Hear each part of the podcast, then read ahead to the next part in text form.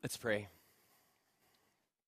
Father God, we recognize that our worship this morning is simply being caught up into the praises that the universe and creation have been declaring to you all along. And as we gather around your word this morning, Father, our heart's longing and desire is that we would hear you speak. We have gathered to hear from you, and so we ask, God, that you would grant us the grace that we need to hear from you anew, that you would honor our seeking. And so speak, O God, for your people are listening. It's the name of our risen and ascended Lord that we pray. Amen and amen. Well, thank you, worship team. Um, man, I was feeling it this morning. Um, well, grace and peace, church, again. We're going to be reading out of Ephesians chapter one this morning. If you have a Bible, you can turn there. Um, and we'll just kind of jump into it. Um, Paul gives us these words in Ephesians one, verses fifteen through twenty-three. Hear the word of the Lord. I have heard of your faith in the Lord Jesus and your love toward all saints, and for this reason I do not cease to give thanks for you as I remember you in my prayers. I pray that the God of our Lord Jesus Christ, the Father of glory, may give you a spirit of wisdom and revelation as you come to know him, so that with the eyes of your heart enlightened, you may know what is the hope to which he has called you, what are the riches of his glorious inheritance among the saints, and what is the immeasurable greatness of his power for us who believe, according to the working of his great power. God put this power to work in Christ when he raised him from the dead and seated him at his right hand in the heavenly places, far above all rule and authority and power and dominion, and above every name that is named, not only in this age, but also in the age to come. And he has put all things under his feet and has made him the head over all things for the church, which is his body, the fullness of him who fills all in all.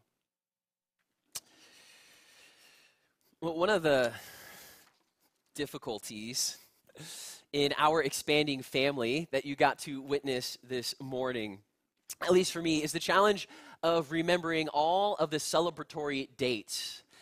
Uh, every new phase of mine and Paige's relationship has brought new dates to remember, new dates to celebrate. You start out in every relationship really just needing to know two dates: the date of your first date and Valentine's Day, which I still, for whatever reason, struggle with remembering if it's the fourteenth or the sixteenth. God bless Paige for her patience with me. But somewhere along the way, there, there becomes an, another essential date for you to know in your relationship, and that is the other person's birth date.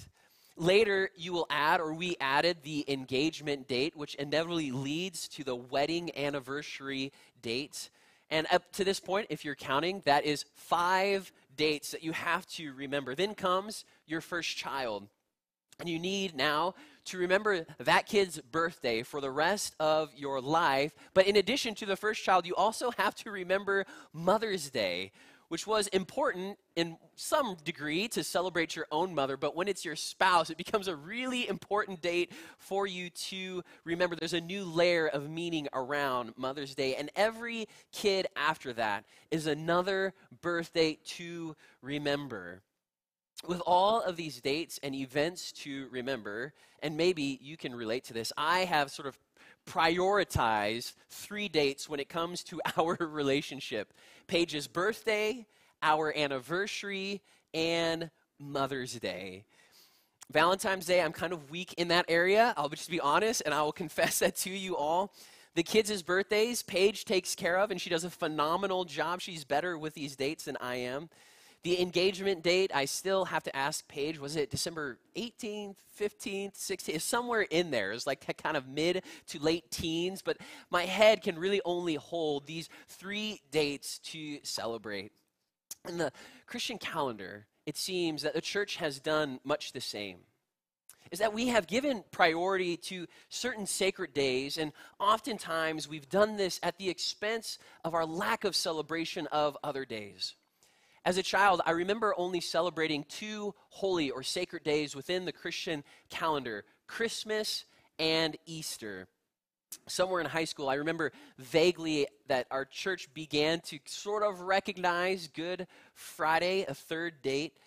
And maybe it is my failed memory, but I, I don't remember Ash Wednesday ever being celebrated in the church that I attended as a child. I don't remember Palm Sunday really being a thing, let alone Epiphany or Pentecost. And to be honest, I hadn't really known today to be that significant at all until just a few years ago. For those who are unaware, today is the day in the church calendar known as Ascension Sunday. Ascension Day technically happens in the fortieth day of Easter. That would have been last Thursday. But the church has sort of moved so many sacred holy days to Sunday, and Ascension Day is one that we also celebrate on a Sunday. And to be totally honest, it seems to me that this is a day that we as a church need to recapture as significant in the life of our community of faith. You see, in many ways, it could be said that Ascension Sunday is the event upon which Christmas and Good Friday and Easter lead to. It's that climactic moment in which Jesus returns to sit at the right hand of the Father as the Lord of the universe. And anything after this date, the outpouring of the Holy Spirit, the birthday of the church, which we will celebrate next week, the consummation of all things, they all pivot on this single day in which Jesus ascends rightfully to his place of authority, where Jesus taking his place as the rightful king of the universe. I want you to listen to how central this is to the theological vision of Paul in the passage that we read together this morning. Christ, the crucified one, was raised from the dead, and he now sits, according to verse twenty, at the right hand of God. And we are reminded here that all authority on heaven and on earth belong to him. All things. All things are under his benevolent authority. All things are under his feet. In a parallel passage in Colossians one, we know this will lead to all things being reconciled to God. All things will be made well. All things will be made, will be restored. And as such, says Paul, Christ is the head of the church. He is the one who leads. He is the one who gives vision. He is the one who sustains and strengthens and empowers the church. It is Christ alone. He is the head of the church. He is the one who reigns and rules over all things. And it's this truth that anchors the faith of believers, the reality that informs our worship, and it dictates our mission as a church. We as a church gather to worship each week to give praise and honor to the one who sits on the throne of the universe, Jesus Christ himself. And Jesus' lordship informs the mission of the church. It informs the mission of our church.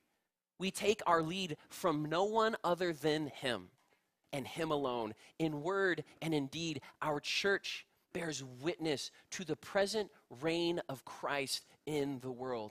We respond to his call and his call alone. He's the one who directs our mission. He's the one who directs the church. And all that we are as a church hinges on this truth, that the one who is the head of the church is the Christ that reigns over all things. And I will pretend that I heard an audible amen from all of you in your living room. I know we're Nazarenes. We don't do that kind of thing, but that would have been the moment for it, church.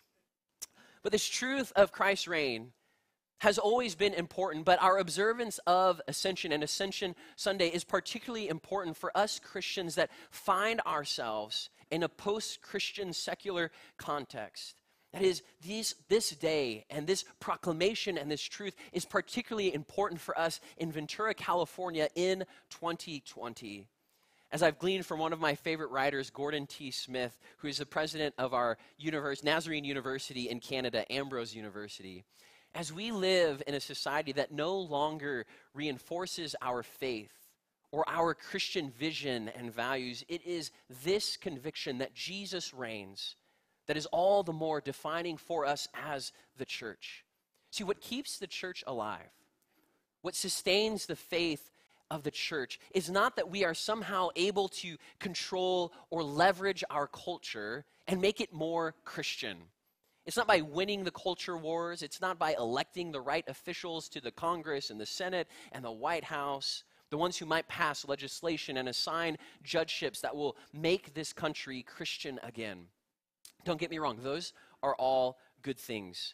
Leaders and courts that reflect our values, these are good things, but our hope does not rest in our political capital or legislative voice.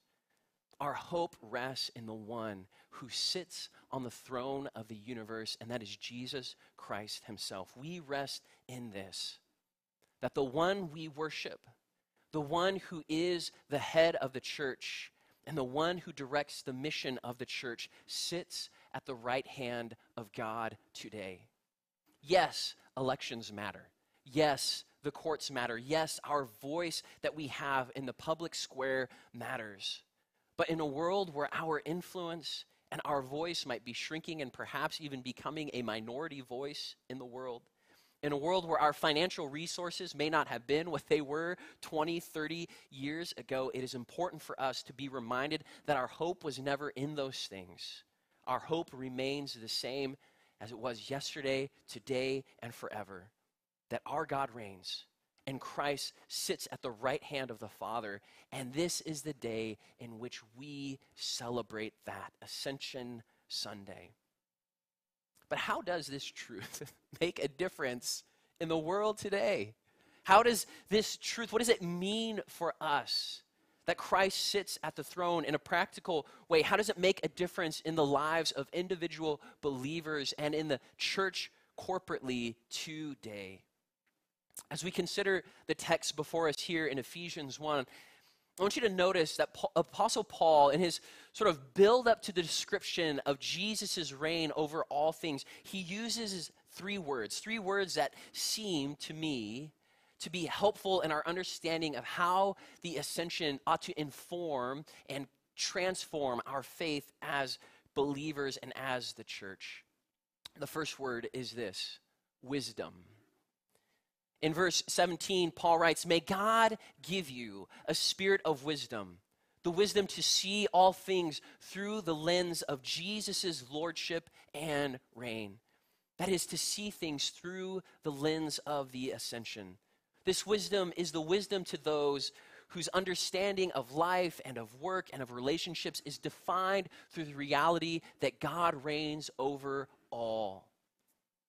There's a well-known praise song whose line reads this way, and forgive me if you love this song, I don't mean to criticize, but I sort of mean to criticize it. But there's a well-known praise song whose words read this way: "Turn your eyes upon Jesus, look full in his wonderful face, and the things of earth will go strangely dim in the light of his glory and grace." The things of earth will go sh- grow strangely dim as you focus on Jesus. This line of the song has always seemed a bit off to me. It would seem to me that we would do better to sing these words, "And the things of earth grow strangely clear as we fix our eyes upon Jesus." Or as C S Lewis writes in The Weight of Glory, "I believe in Christianity as I believe that the sun has risen, not only because I see it, but because by it I see everything else." That is, it is in our faith in King Jesus that we can see our lives and the world more clearly, not less clearly. Christian faith orients us to understand what it means to live a good life, how we go about doing good work, what it means to have healthy relationships, what virtues are worth cultivating in our lives.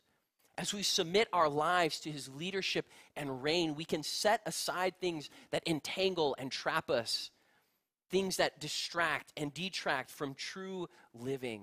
You see, in submitting to the reign of Christ, we cultivate wisdom, a sense of understanding of how this life ought to be lived. You see, wisdom is not merely the accumulation of experiences over a lifetime. Wisdom is an understanding of life, work, and relationships that comes from the Lord Jesus alone. One of the great joys of getting to pastor this church is the wealth of wisdom that surrounds me here. While wisdom is not only located within senior adults, for sure, my life experiences and the scriptures seem to indicate that wisdom is nurtured over time. Those who have been growing in wisdom for years and perhaps even decades are often the seniors that live in our communities of faith. They are the sources that can dispense great wisdom to the rest of the church. They live with a clarity of meaning and purpose. They see things more clearly. They understand things more deeply.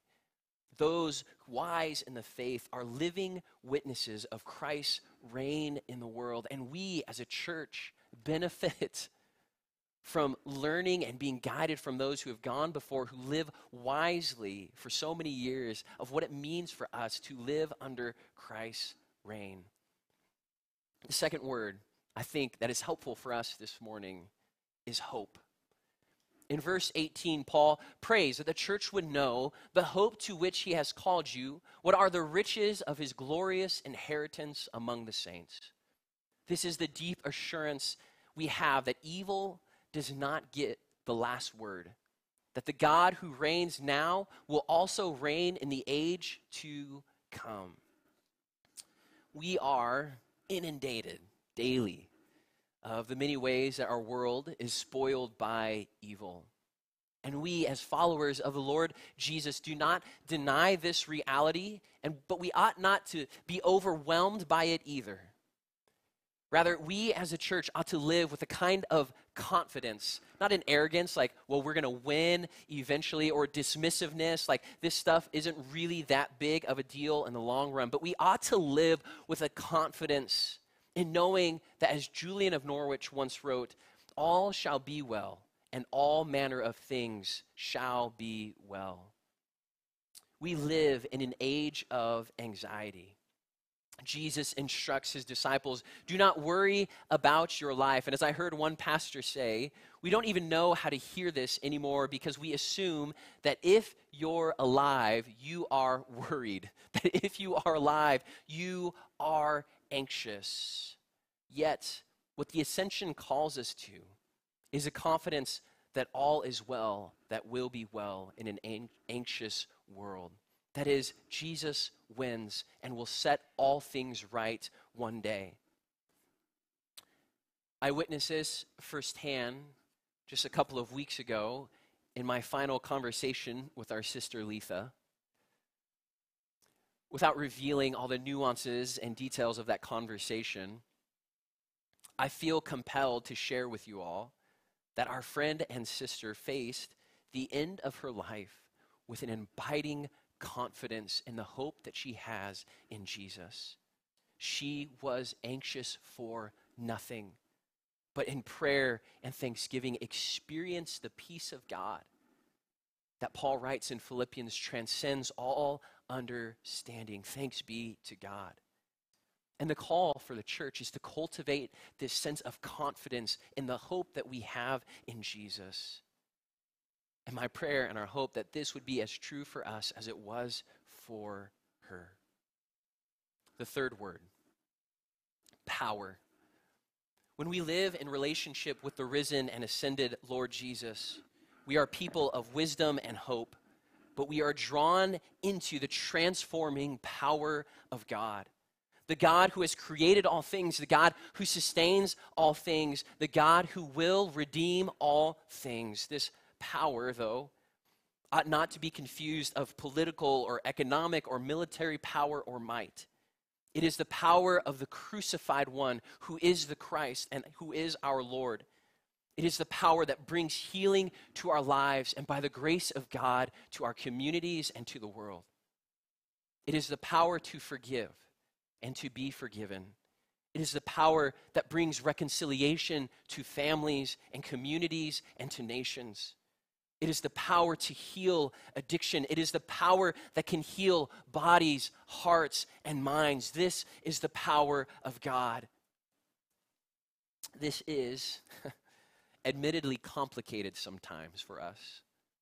Many of us grew up in churches thinking that if only we believed enough, if only we had more faith, then the sort of fullness of God's healing power would be ours in an instant. And that the lingering ailments and struggles and brokenness that we were experiencing could all be chalked up to a lack of faith. But this, my friends and my church, is not the case. As Paul writes in Second Corinthians, we have this treasure that is the glory and power of God in jars of clay to show that all this all-surpassing power is from God and not from us. We are hard-pressed on every side, but not crushed, perplexed, but not in despair, persecuted, but not abandoned, struck down, but not destroyed. That is, we live, both experiencing the power of God at work in our lives in the midst of the brokenness of our world. But the brokenness of the world does not diminish the power of God that we experience. Wisdom, hope, and power. These are the gifts that come to those who, by the grace of God, place their faith in the Lord Jesus. And we would do well as a church to remember that these are gifts that come to us from the Holy Spirit, which we will celebrate next Sunday, Pentecost Sunday. So come back next week. So many holiday, holy days to remember. You see, the Spirit instructs and guide us, guides us to understand our lives under the reign of Christ. The Spirit is the comforter in those times of distress and anxiety. The Spirit grants us the grace of God that brings about the transforming work of Christ in our midst. Ascension Sunday, our lives ought to be grounded on the truth it proclaims. Jesus is the one who reigns over all things. And we can keep this truth central to our lives in two practical ways. First, we keep this truth central in our prayers. We ought to keep the risen and ascended Christ in our minds and our imaginations daily. It would seem that, at least for Paul, this was a central practice in his own life and in his vision of the spiritual life, living constantly in the presence of the Lord Jesus, who sits at the right hand of God. Surrendering ourselves to his reign in our lives, surrendering our relationships, surrendering our work, surrendering ourselves again and again and again and again. And in so doing, your life will be set in mission by the head of the church. In so doing, both in word and deed, you will bear witness to the reign of Christ in the world. But second, as we gather in worship, we ought to be reminded of the one who calls us to himself. Our worship gathering is not hindered by any authority other than Christ. Our worship gathering is not called by any authority other than Christ. Our worship gatherings are a response to the gracious invitation of the Lord Jesus. For it is Christ who speaks to us through his word. It is Christ who hosts us at the table and feeds us at the meal of communion. It is Christ who passes us peace. And in some way, we could say that every week, every day ought to be Ascension Sunday as we fix our eyes on the risen and ascended Lord in our prayers and in our worship as a community of faith. May it be so with us. May we as a church submit ourselves to his lordship. May it be so. Let's pray. Jesus, You are Lord. You are the King of Kings. Your dominion, you have dominion over all things. We profess this truth today. And in so many ways, there are those in our church who are needing to be reminded of this. There are those whose confidence, whose hope needs to be increased this day. And so we ask God that as we remind ourselves, as we sing, as we think, as we read your word, that the Lord Jesus would come close to his church this day, sustaining us, strengthening us, guiding us in our lives and in mission. We're reminded that he is the one who calls us into worship, and so we sing. And it's in his name that we pray. Amen.